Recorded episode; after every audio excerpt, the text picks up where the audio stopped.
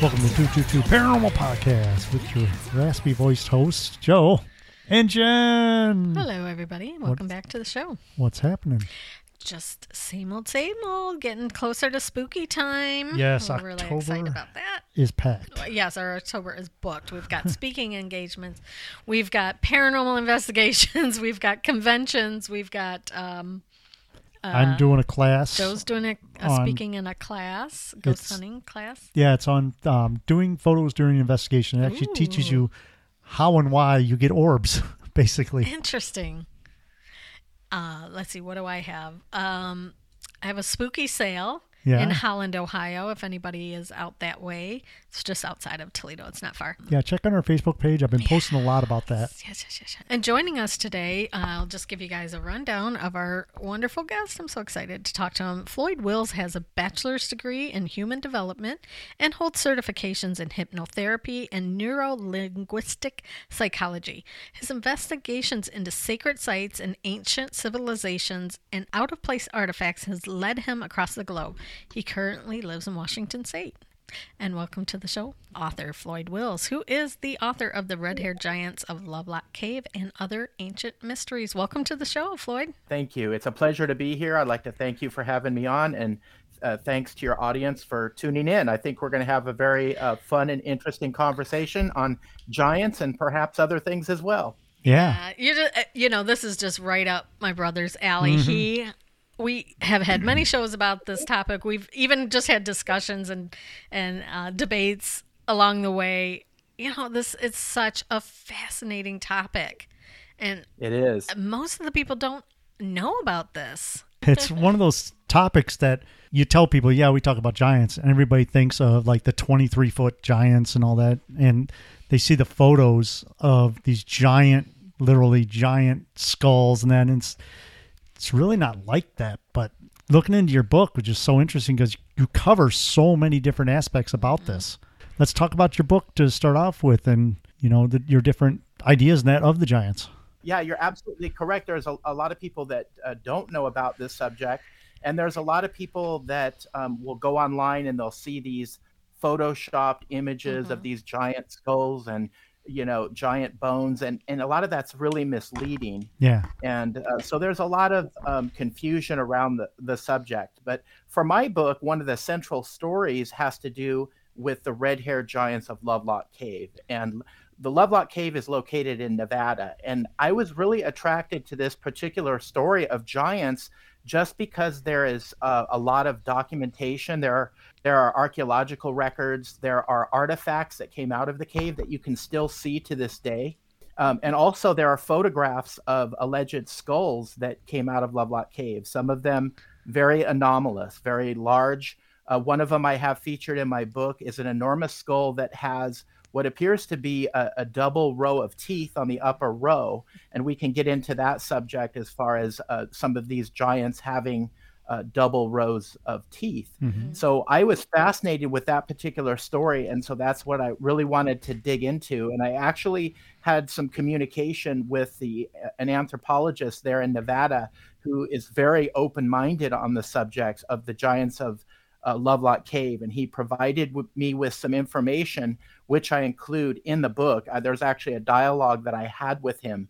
He sent me a photograph of a tule sandal that came out of the cave, and tule is like a water plant. And they, uh, these peoples that lived in the in the cave, they would make various things out of them, a basketry, uh, sandals, um, you know, a number of different uh, items. And he sent me this tule sandal that came out of the cave, and I did the measurements on it. He actually sent me a picture of it, and it was on a uh, Sask- uh, Sasquatch footprint Okay. uh, in compa- size comparison. Mhm. And once I did the calculations, it came out to a shoe size of about 29. Oh my goodness. That's Shaq O'Neal size. yeah. Oh, that's that's way bigger. I was looking at all the records for the biggest feet. I was looking up all these, you know, professional basketball players' shoe sizes, and and nothing's, you know, nothing's like that. Nothing's like a 29 uh, shoe size. So I I became very fascinated with uh, this whole subject of the red hair giants of Lovelock Cave, and so I started looking into that, starting with the Paiute, the northern Paiute oral tradition of these giants, and they have a, a long oral history of these giants that live there, and they they they called them various names. One of them was called Satika, which means tule eaters. They would eat mm. these water plants. In that area, there used to be a big lake, and there was a lot of these uh, water plants, and um, they would make boats and and and fish and and also too they were they were very violent and they would attack the surrounding tribes and and they would they would eat their victims they were mm-hmm. they were cannibals and so the Paiutes became tired of being victims of these red haired giants and they allied with the other local tribes and they waged war on these giants, which lasted for about three years. And finally, the, the battle culminated at the Lovelock Cave, where the Paiute cornered the last of the red haired giants into the cave and they threw brush in front of the cave. And they gave the giants an ultimatum. They said, you know, why don't you stop doing what you're doing and live like men? and there was no response that that that came out of the cave and so they lit flaming arrows and they uh, lit the brush on fire and burnt the giants to death hmm. wow interesting do you think that they spoke the same language i'm not sure it's very possible that mm-hmm. they they might not have even spoke the same language because they were very different yeah. than the mm-hmm. than the local tribes and that uh, the other tribes described them as being giant mm-hmm. and violent uh, cannibals and they had reddish hair. Yeah. And I, I don't know of any Native American tribes that the people have red hair. No. And, and in fact, one of the accounts was that they had they were white skinned mm-hmm. and they had long long faces. Hmm. Long faces. Long as in, do you think? I, and we'll get into more this more later. But do you think the skulls had anything to do with the long faces? I think so. Okay. I think so. And yeah. the, some of the photographs that I have in my book uh, of a particular skull. It's a massive skull with a large jawbone, and yes, I, yeah. I think it has to do with the skull shape. Yeah, because a lot of the descriptions of the giants, they always say that the the jawbone itself protrudes out, and which mm-hmm. will cause it to be like a elongated face. Mm-hmm. Ab- absolutely, and a lot of the old newspaper accounts I was going through when I was researching my book, uh, a, a lot of descriptions in North America of these giant skeletons uh, many of them were described as having the massive jawbones, uh, protruding brow ridges. Um, you know, almost it sounded. Uh, some of the skulls sounded like they were elongated. They were, mm-hmm. you know, long, like like mm-hmm. you had mentioned. So yeah, it definitely had a different uh, skull shape. In some of the descriptions, it almost sounded uh, Neanderthal-like. Yeah, mm-hmm. yeah. What time frame would this war between the the natives and the red haired giants are we talking about? Well, I think as far as time frame goes, I know in the in the northern Paiute tradition, uh, it goes that that tale of the red haired giant goes back hundreds of years, okay. hundreds and hundreds of years. I know uh, the archaeological records show that the Lovelock Cave had been inhabited by one group or another for thousands of years, mm-hmm. going back literally thousands of years the the cave is that accessible now or is it closed? It is accessible. Nope, it is accessible to the public. It is accessible to the public, and inside the cave, um, there's areas that's uh, on the on the interior of the cave that look blackened, as mm. if there had been a fire mm. there, a massive fire there at one time. Mm. Interesting. Is there any kind of writing that they found in the caves? I don't recall as far as writing on okay. the cave walls. Mm-hmm. Um, however, the the first excavation was done in uh, 1912. Okay. Now the the discovery of the of these alleged giants and other thousands of artifacts happened in 1911. There were two guano miners. Mm-hmm. Uh, one of them was named John Reed, and they were in there and they were mining bat guano, which, if people don't know what that is, it's bat dung, and that's used in fertilizer. And I believe at one time it was actually used in the making of explosives. Oh. And these two, yeah, these two hmm. miners were in the cave, and uh, then they came as they were mining, they came across uh, artifacts and and some of these uh, skeletal remains. Mm-hmm. And then uh, they reported it to the local university, and an official excavation was started in 1912. But what gets really interesting is one of the initial discoverers, John Reed, he had heard about Lovelock Cave when he was 15 years old. So he was friends with um, a Native American by the name of Natchez, who was the son of Chief Winnemucca, a very prominent uh, uh, Paiute chief in that area. and his parents lived on a farm. John's parents lived on a farm, and some of their horses got away. And so John Reed and his friends went to retrieve these horses, which it, it was a, a few a few day event before they can track these horses down. But in the process, they camped out in front of Lovelock Cave, and John didn't even know anything about the cave. And it, it, there was a, ra- a rainstorm, and John said, "Well, why don't we just go in that cave and seek shelter?" And his friend Natchez says, "No, Hmm. we're not going in that cave. There are evil spirits here." Oh. And then he told John this tale about the red-haired giants and how you know there was a race of these red-haired giants that cannibalized his ancestors and then they were finally killed and he even took him to the entrance of the cave and there were still uh, projectile points that were embedded in the crevices around wow. the front entrance of the cave to show that there was some evidence that there were arrows actually shot Okay. In that in that direction. So John knew about the knew about the story, and it's uh, it's rather ironic that as an adult he ended back up over at the cave, and then made the discovery of the these alleged giants along with thousands of artifacts that came out of the cave. What type of artifacts would would they be finding? You, you mentioned a sandal, but was there arrowheads? Ye- well, clothing. ones at Yeah, the there was- beginning, yeah. Yeah, there were thousands of artifacts uh, that came out of the cave. There were uh, various types of basketry. There were duck decoys that were Oh. made from tule that are exquisite, and you can still see them at the Nevada State Museum. Hmm. In fact, I remember uh, when I was researching for the book, I read one of the anthropologist articles on these duck decoys. And he, in his article, is Gene Hattori, is one of the uh, head anthropologists of, of the Nevada State Museum, and he said that the amount of work and detail was so exquisite in these duck decoys that uh, it was far beyond what would even be necessary to to make such an item. So they were very skilled. Whoever lived in this cave, they had some very good um, tool making skills. There was um, basketry. There was the uh, various uh, uh, tule, tule sandals. There were uh, stone effigies that came out of there, um, like little stone faces that you can still see that are at the Nevada State Museum.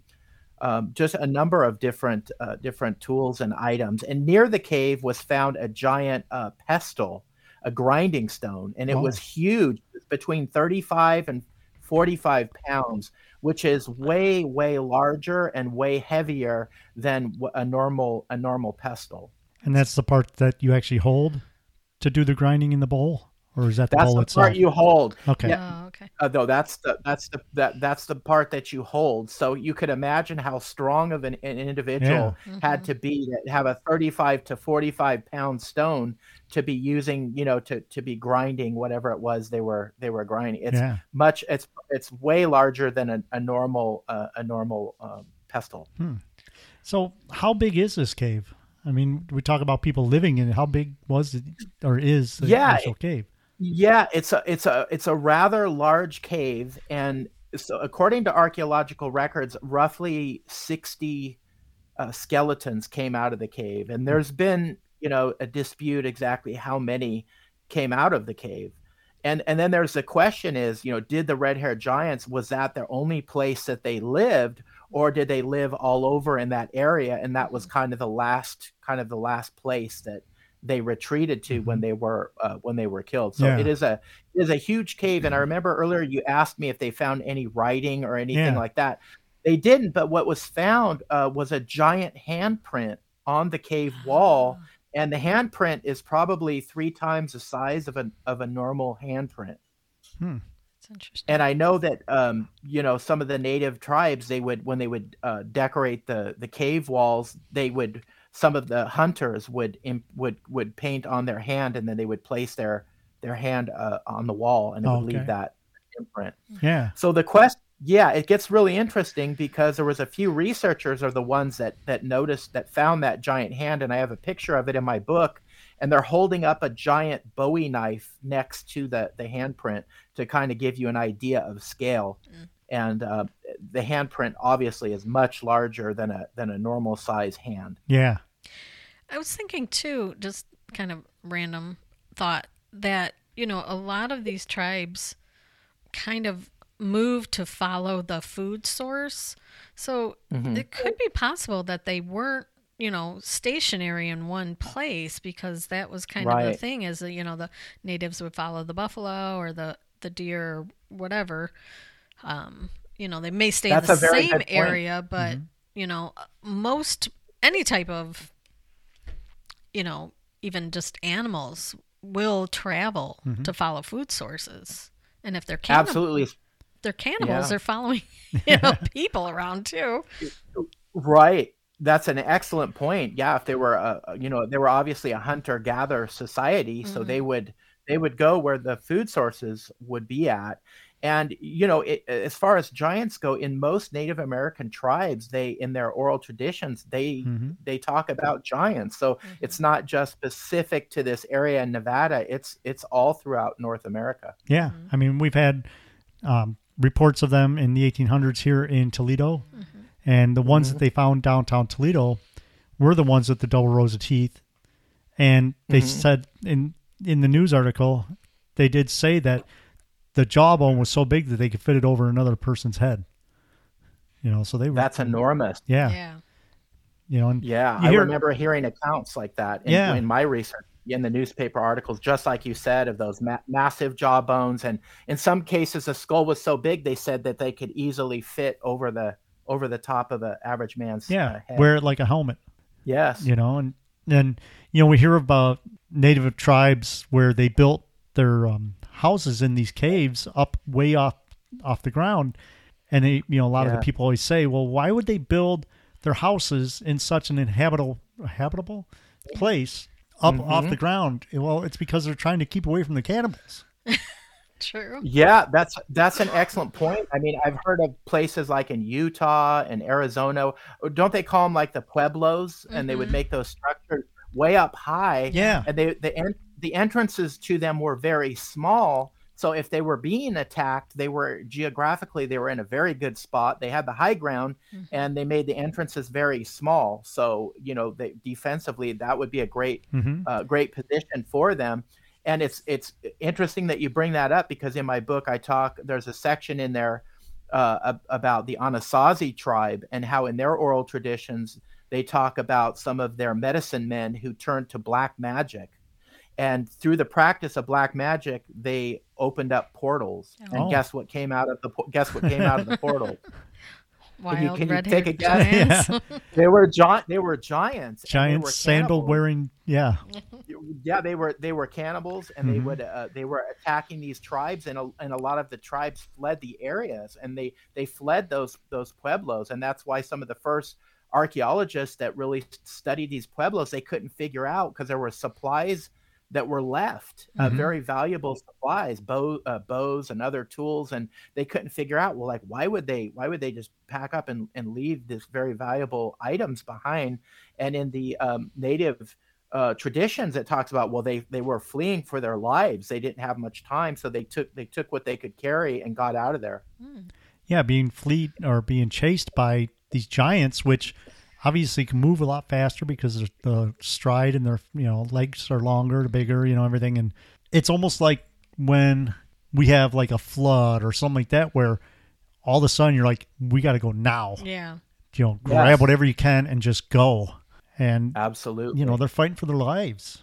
They Mhm. you know they know that these the hor- oral history is all about the cannibalism and stuff and that's another thing too is when the native americans would pass on their oil oil oral ch- um, Traditions. traditions yeah Tradition? i gotta learn to talk yeah um, when they- happens to me all the time yeah but when they put these um, hand these down they're not writing them down and part of Right. becoming a chieftain or even a medicine man or whatever you have to know those oral traditions word by word and you can't change it. It's not like the yes. the phone game where you by the end of the time it gets to someone else it's different. So if they're talking about yeah. cannibalistic red-haired white-skinned giants they're not making this stuff up. You know it's, it's part of Mm-hmm. Tradition. You do not make up stuff. That's you know and yeah. it's word for word. So That's an excellent point. Yeah, it's a really excellent point that Mm-hmm. you bring up, and it's very true. Uh, yeah, you were in a high status uh, in the tribe to be one of those individuals that would re- have to memorize all of these stories that Mhm. were passed on. So it's a very important part of their culture, and like you said, it's not something that um, that they would haphazardly change. I mean, it was word of mouth, and you were um, you were instructed in this knowledge, and that's you you passed it on word for word yeah. how you received it. hmm Now, what would be the physical attributes? Like, were they saying they were completely covered in red hair, or was it just Mm-hmm. like the, you know, normal hair on top of your head? There's not a lot of details on that, but from what I understand, just the the, the hair on the head. Okay. Um, however, it, it gets into an. You bring up a very interesting point, in that if, if they had this hair all over their body, I mean, then we're getting into stuff like, well, are we t- are we talking about Sasquatch type Mhm. beings, or what are we talking about here? Yeah. Um, so very interesting. I know um, Sarah Winnemucca, who was the daughter of Chief Winnemucca that I mentioned earlier, a very prominent chief in that area. She, in her memoirs, wrote about the giants, about the red-haired giants, Oh. and she said she even had a dress that she would wear that still had some of the red hair of these giants that were Oh. killed. Wow, that is interesting. hmm Do you think is there any correlation between Vikings and these red-haired giants? Because I know there was, you know, findings, archaeological findings of Viking. What do you call them? The settlements up there in Canada and stuff. in Minnesota, and Absolutely. Ohio. You know, it's it's within the realm of possibility. I think there were a lot of ancient pre-Columbian travelers here um, to North America, so I would not rule that out. However, when I was looking into the background of the Vikings, I didn't I didn't see many references to cannibalism Okay. that the Vikings practiced cannibalism. Mhm. Uh, it doesn't mean it doesn't mean that you know there could you know that that would be out of the realms of possibility that there were Vikings that that practiced that, but I didn't didn't find anything on that. Um, any like the artifacts that came out of the cave, there was nothing to me that indicated um, that had any kind of any runic inscriptions or any um, stone carvings of Mhm. like um, of of Odin, you know, Okay. one of their gods. Yeah. So there was nothing archaeologically that really stood out that would indicate that they could have been Vikings. However, I'm I'm not ruling that out, and the information that I present in my book isn't like telling you, okay, this is who they are, this is this is how it all went down, because we don't know. I give a few different possibilities as to who these giants may be. hmm So the Vikings, it could have been the Vikings. But I didn't see a lot of um, evidence to support that. Yeah, and the Vikings are generally not really that tall of people, are they? They were Were they? larger They- than some of most them were very Europeans. Yeah. All right. Yes, some of them got to be very, uh, very large. But you know, I, when you're talking about going through these old newspaper accounts of giant reports, I mean, some of these skeletal skeletal remains eight feet, 9 Mhm. feet, ten feet. I've even had reports of even much larger. Now, am I saying that all these reports are are a- absolutely true and accurate? No, but there are so many reports. Uh, there's over 1,500, I think, documented newspaper accounts going back from the late 1800 or mid 1800s into the 60s or maybe even the 70s.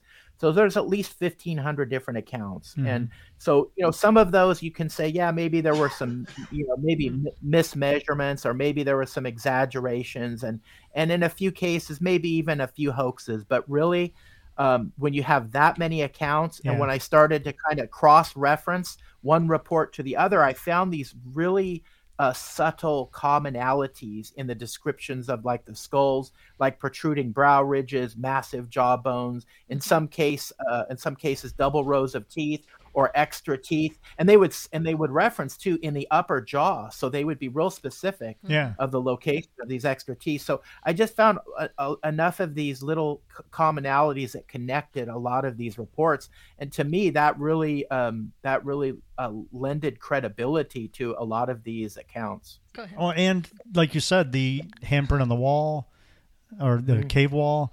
Um, Yeah. you see the drawings of the giant hands, the six finger, six toe hands. Yes.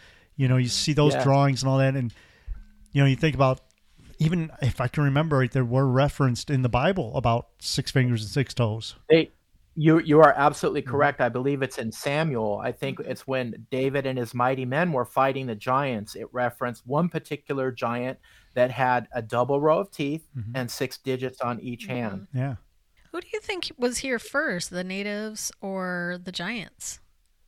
Did I think, yeah, I think the giants. And I will oh, go ahead. Was no, I was just gonna say, like, you know, did the natives come into their land and that's why they were upset, Yes. or did the giants just Yes. come because they were a, a, a warring type of, um, I don't know, clan? Mhm. What would you call them? Yeah. A clan or a species or a? Uh, yeah, maybe. what's uh, the good word a for that?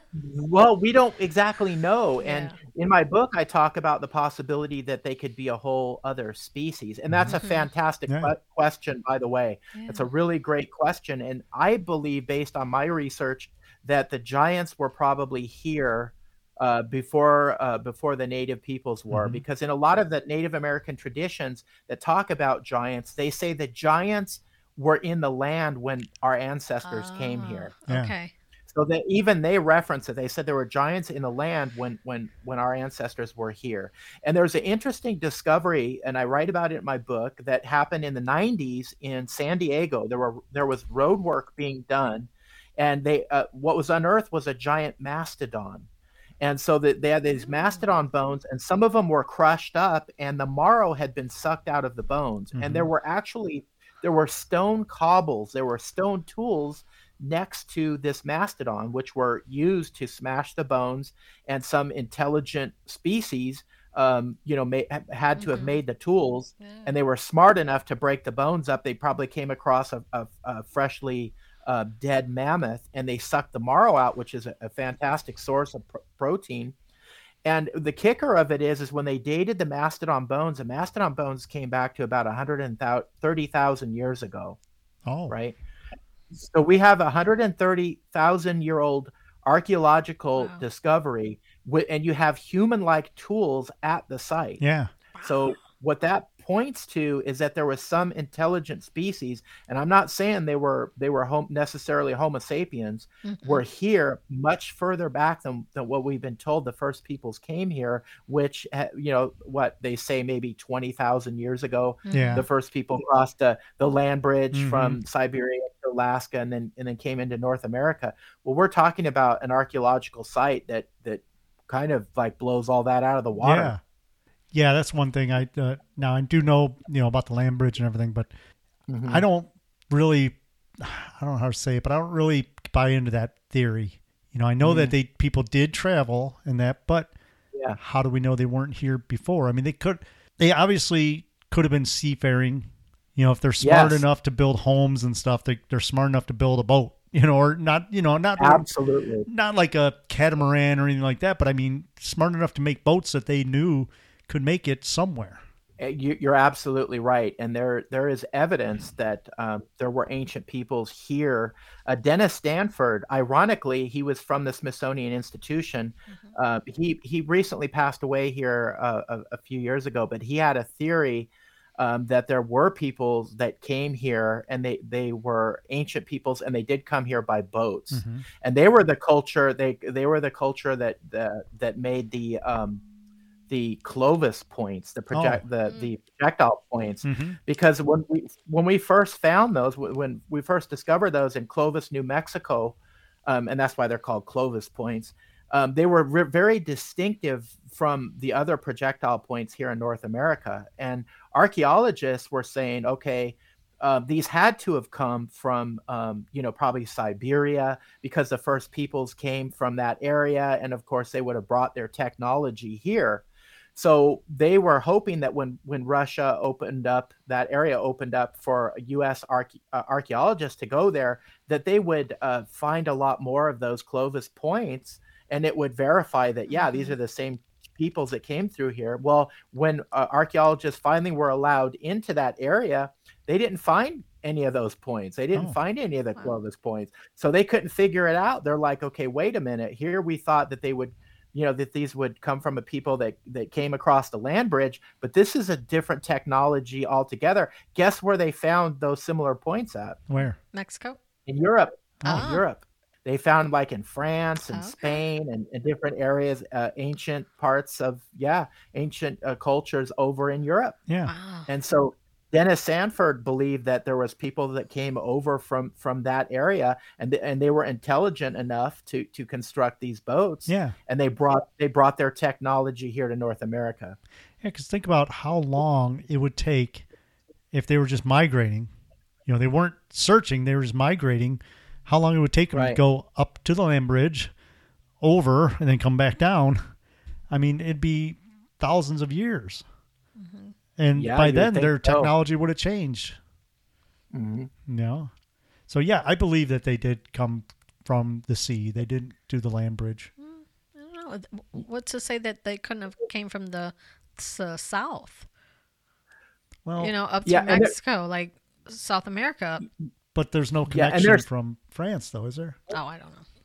Or Well, there's theories, uh, and I, I'm more along the line the theories that, that that they came in multiple ways, that it just wasn't one way. So maybe some of them did come through the land bridge, Yeah. but I think there was a lot that were coming over by sea. Mhm. as well. So you know these different uh, different migrations here, and I believe there's a lot of ancient people that were here that were here in North America long thousands of years before Columbus. I don't Oh, know yeah. if you're familiar familiar with the works of Barry Fell. Are you familiar No. with his Mm. work?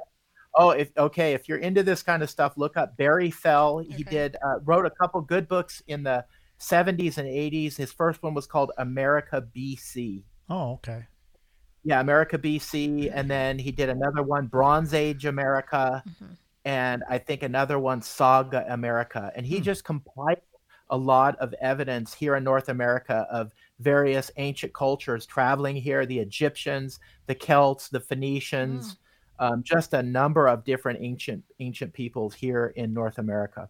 Yeah, there's so many stories or so many people that say, no, it, there's nothing here before Columbus. Well, Columbus met people that were here. Right. You know? Absolutely, yes, of, of course, of, of course. And you know, I, I'm in Kansas right now visiting my sister, and I, I plan in a in a few days to uh, go to uh, travel to Oklahoma, and there's a cave there called Anubis Cave, and it, this uh, cave was uh, kind of brought forth to the public, I think, in the early 70s, hmm and there's all kinds of uh, writings in this cave. Uh, these series of caves, some of them, uh, there's one that looks like the god Anubis. Mhm. Um, there's other like Celtic writing, Wow. um, a number of different, um, you know, things carved on the wall that looks like it comes from various cultures. And some of these symbols in the cave are astronomically aligned. So different times of the year, the way the light will shine through the cave, it will shine on these specific symbols. One of them being the the god depicted in there as the Egyptian god as, uh, as Anubis. Oh, Wow. That's insane. yeah, because I mean, So cool. the. Egyptians, okay, what was that, 5,000 years ago? Oh, longer Rough, than that. yeah. Yeah. And, you know, it's like, it's obvious if they could do what they did, they would travel. You know, they wouldn't just stay in Yeah. Egypt. hmm And Right. So, yeah, there's, I, I, it blows my mind when people say that there nothing was here before Columbus. I'm like, Here's- exactly. Have Here's you, have you heard of the Have you heard of the cocaine mummies? no. Okay, I talk about them in my book. I mention them in my book. Well, there was uh, uh, some of these ancient uh, Egyptian mummies that were dis- uh, d- uh, discovered to have found that there were uh, there was cocaine in their system, and so these are ancient mummies. So the Yeah. only place at that time you could get cocaine was, uh, you know, was like South America. yeah. Wow, That's crazy. It's interesting. I saw something the other day that said Cleopatra is closer in time to our time now than the time that they built the pyramids. Oh, really? So just think of that in scope and scale Wow. of time is that, you know, the the giant pyramids were built tens of thousands of years Yeah. ago. Not just a, you know, like a 1000 or 2000 years ago like Right. our, our normal Yeah. or calendar. I just that blew me away. I was Mm-hmm. like watching this documentary about Cleopatra. it was very interesting.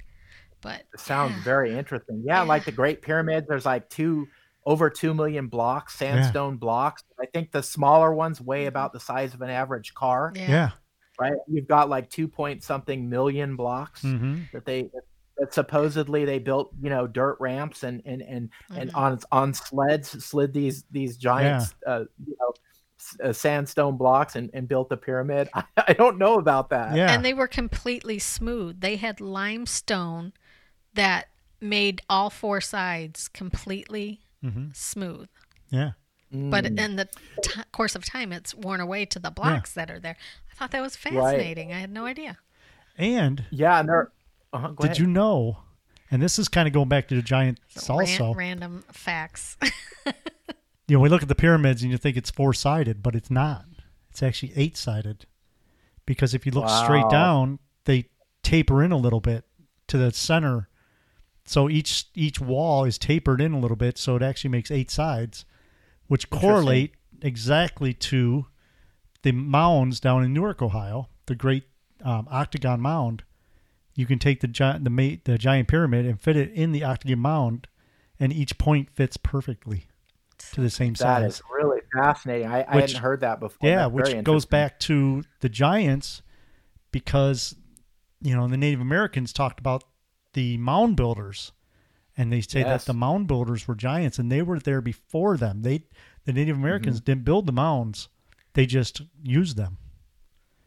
And That's then- ri- that's a really good Mhm. point. yeah, And there's mounds in Ohio where they went and started excavating the top layers down. And as they got, you know, down, they found Native American artifacts. But as they got lower and lower, they would start finding giant tools, like yeah, humongous Yeah. tools Mhm. that and skeletons. and skeletons. And then the government said, well, Yeah. no, you can't, you can't dig anymore. Right. We need to Yeah, have these it- answers.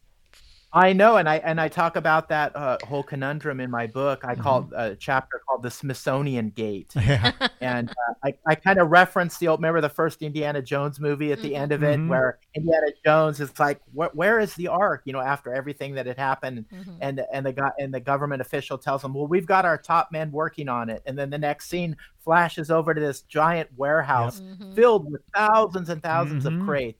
And then it just shows them crating up the ark and, and wheeling it to, to be stacked in with all the other crates. yeah, because you can go to the Smithsonian today and walk up and say, "Yeah, I'd like to see the giant skeleton bones that you guys collected," and they'll be like, mm, "What are you talking about?" But yet, Yeah. every account Denial, denial, yeah, every account you have reporters and people and all that telling that they find these skeletons, then giant skeletons in America that the officials come and check on, and then they never to be seen again.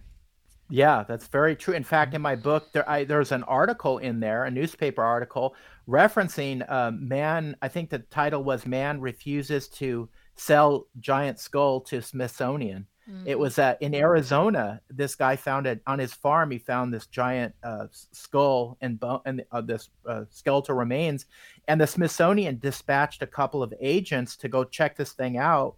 They examined it, take pictures of it, and then they they try to procure it from this man. They try to try to purchase it from, and he says, "No, I, I'm not giving it to you." And and that's what the article was about. So he, here's where it gets interesting. So the Smithsonian says there's no such thing as giants, and no giants have existed in North America. Then my goodness, why are you sending out agents Yeah. to go Mhm. inspect an alleged giant discovery and then try to purchase it? hmm Yeah.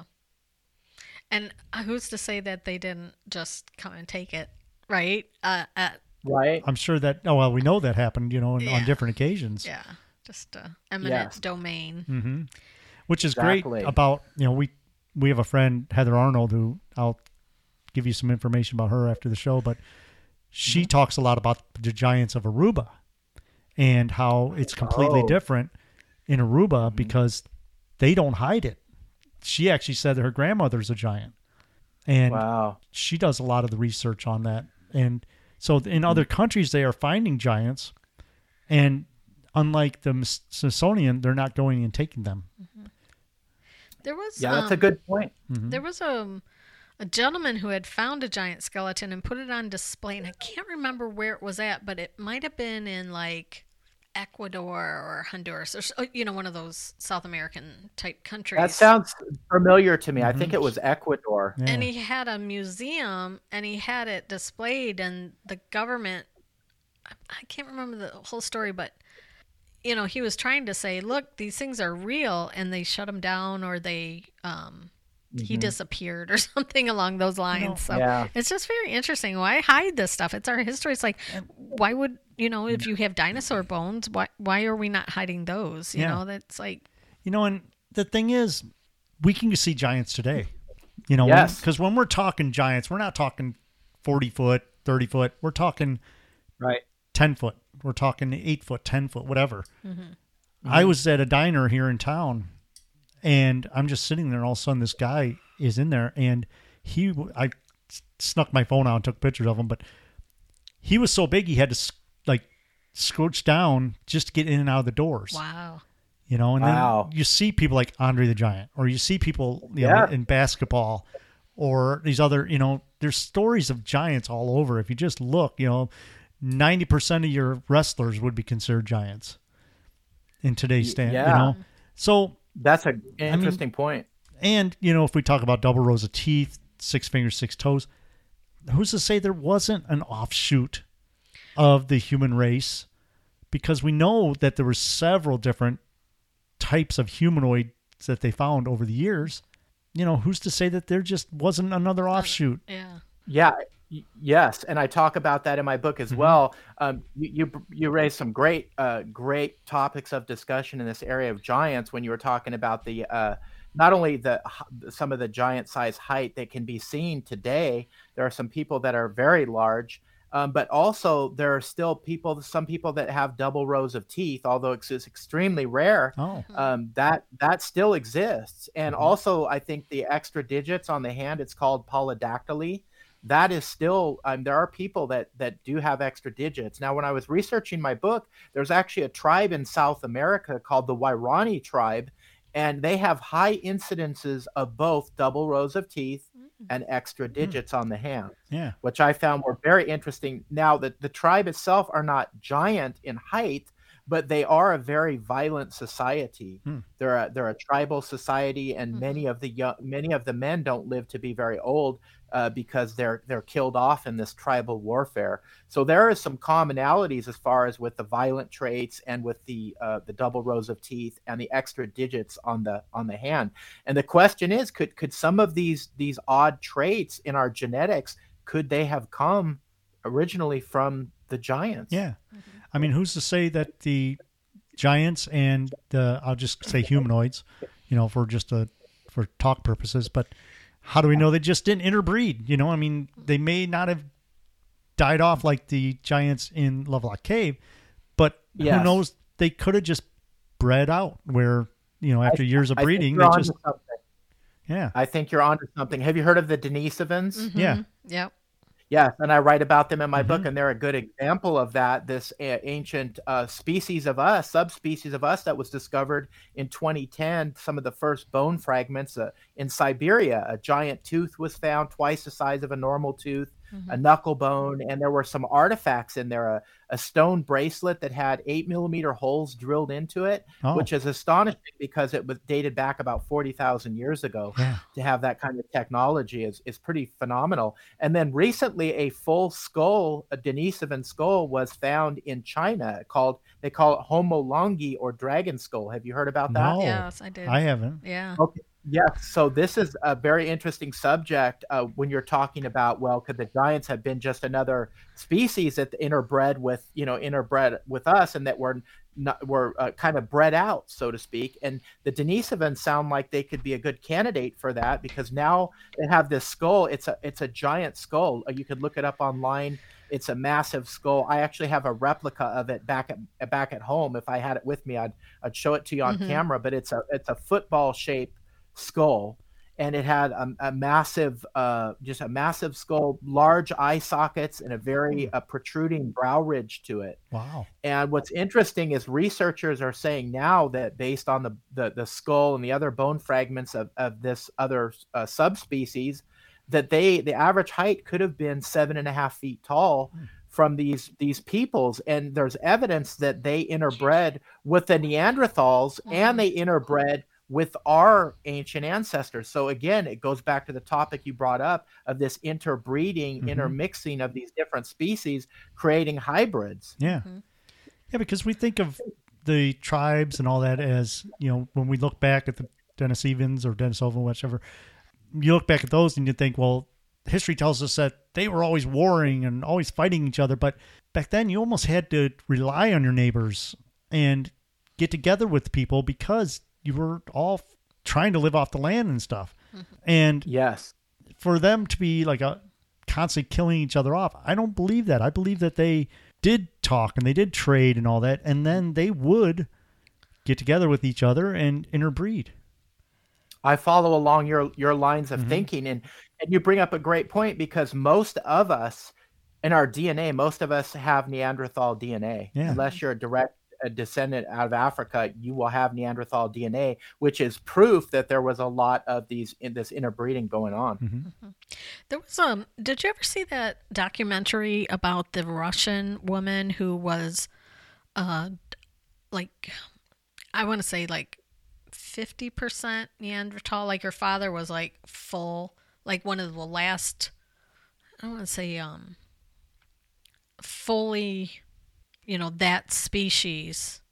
hmm It was really interesting. If you ever uh, get a chance to like go down the rabbit hole, I, I, that, that, that's ringing a bell now. Now this is fairly uh, recent, right? Are Yes. we talking about the last forty yeah. or fifty So years? yeah, so she would have I have heard about that. lived in like probably was probably born in the eight, late 1800s and lived into the Mm-hmm. maybe the 10s or the 20s or something into the 40s or 50s I would think but it was it was a very interesting documentary because of um, the amount of Neanderthal that she had you know in Mm-hmm. her genetic makeup was more than I think anybody had you know been known to have which That's was interesting. so Yeah. you know, I don't know if she lived in Siberia or not, but it, it- was somewhere you know Yeah, re- very so. remote I- I- in Russia. hmm hmm Yeah, I'll, I'll have to look into that. I, I have heard of that before. I, I've not really uh, investigated that too deeply, but Mhm. that would be a, a really interesting story to just do some back research. Wouldn't it be amazing if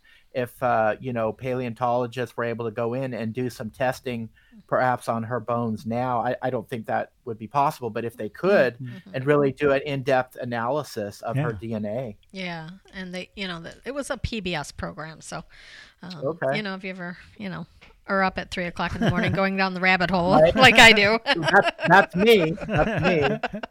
no, uh, so, So let's talk a little bit about the connection of um, the possibility of these red-haired giants maybe being a Sasquatch. You think, Yeah, do I you mean- think that they were maybe interbred with a Sasquatch? I mean, to have the red hair. I'm not sure. I would I would not rule the possibility out. Uh, Mhm. In the areas where I live, in in Washington and right across the river is Oregon. hmm Those are hot spots for for Sasquatch, Bigfoot sightings, and it's Mm-hmm. interesting because I've re- now ran into three people within the past six months that have had personal encounters seeing a Bigfoot. Really? Uh, one of one of them was a paleontologist, and he was out with a research team. Uh, he he actually works at the uh, North American Bigfoot Museum in Boring, Oregon. oh, okay. And I had a conversation with him, and he was with some other researchers, and they saw a group of Sasquatch, a female. She had breasts, and Uh-huh. she, and there she was with some of her young. oh, that's and, so uh, cool. I was amazed. I was amazed to hear this this gentleman's um, you know description of, of his encounter. And then another another man is one of my neighbors, uh, an older guy uh, named Andy, and I always see him walking around the neighborhood with his dogs, and I always talk to him. And one day he asked me, it was on a weekend. He goes, "Floyd, how's your weekend going?" I said, "Oh, it's great, Andy. I took my boys to the North American Bigfoot Museum in Boring, Oregon." And when I said Bigfoot, his eyes get really big, and he goes, "Bigfoot." He goes, Bigfoot. He goes, I've had two encounters with Bigfoot in Washington over, um, you know, not too, you know, not too far from here. hmm And and I was just like, what? Like, are, like in the Bonneville area of Washington. And Oh.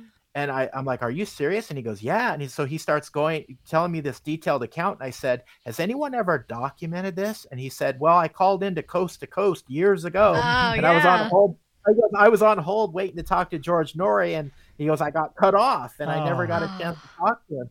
And I said, Well, you know, I said, Would you mind? Could I bring my laptop over to your place one of these times and sit down with you and document those encounters? And he said, Absolutely. So I had the opportunity to do that. I sat there for several hours with him.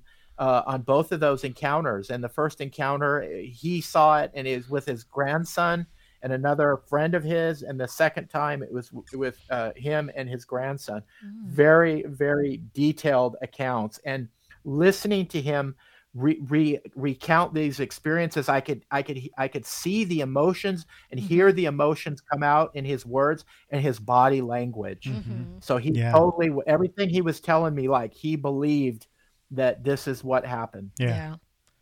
And that's the great part about interviewing somebody face Mm-hmm. to face or in person because you can get a sense of, you know, your BS meter pretty Yeah. much goes off, right? Like, Yeah, um, right. we've been doing this a long time. So, you know, we've, we've interviewed people that have had very detailed, accurate, you know, encounters with ghosts or whatever Mm-hmm. they were encounters. And we've had some that just, you know, not so much. yeah, but but like you said, you could tell, you can Yeah. feel it, you can Yeah. see it in their eyes, Yes. in their in their body, you know how they move and stuff. Yeah. Absolutely. Yeah. It's like an energy. You can pick up on the emotion, and it's like, wow, this. And in fact, when I was interviewing him, his daughter uh, came out to the, the back deck where we were, and she told me, she was listening to us, and she goes, Floyd, she goes, my dad's.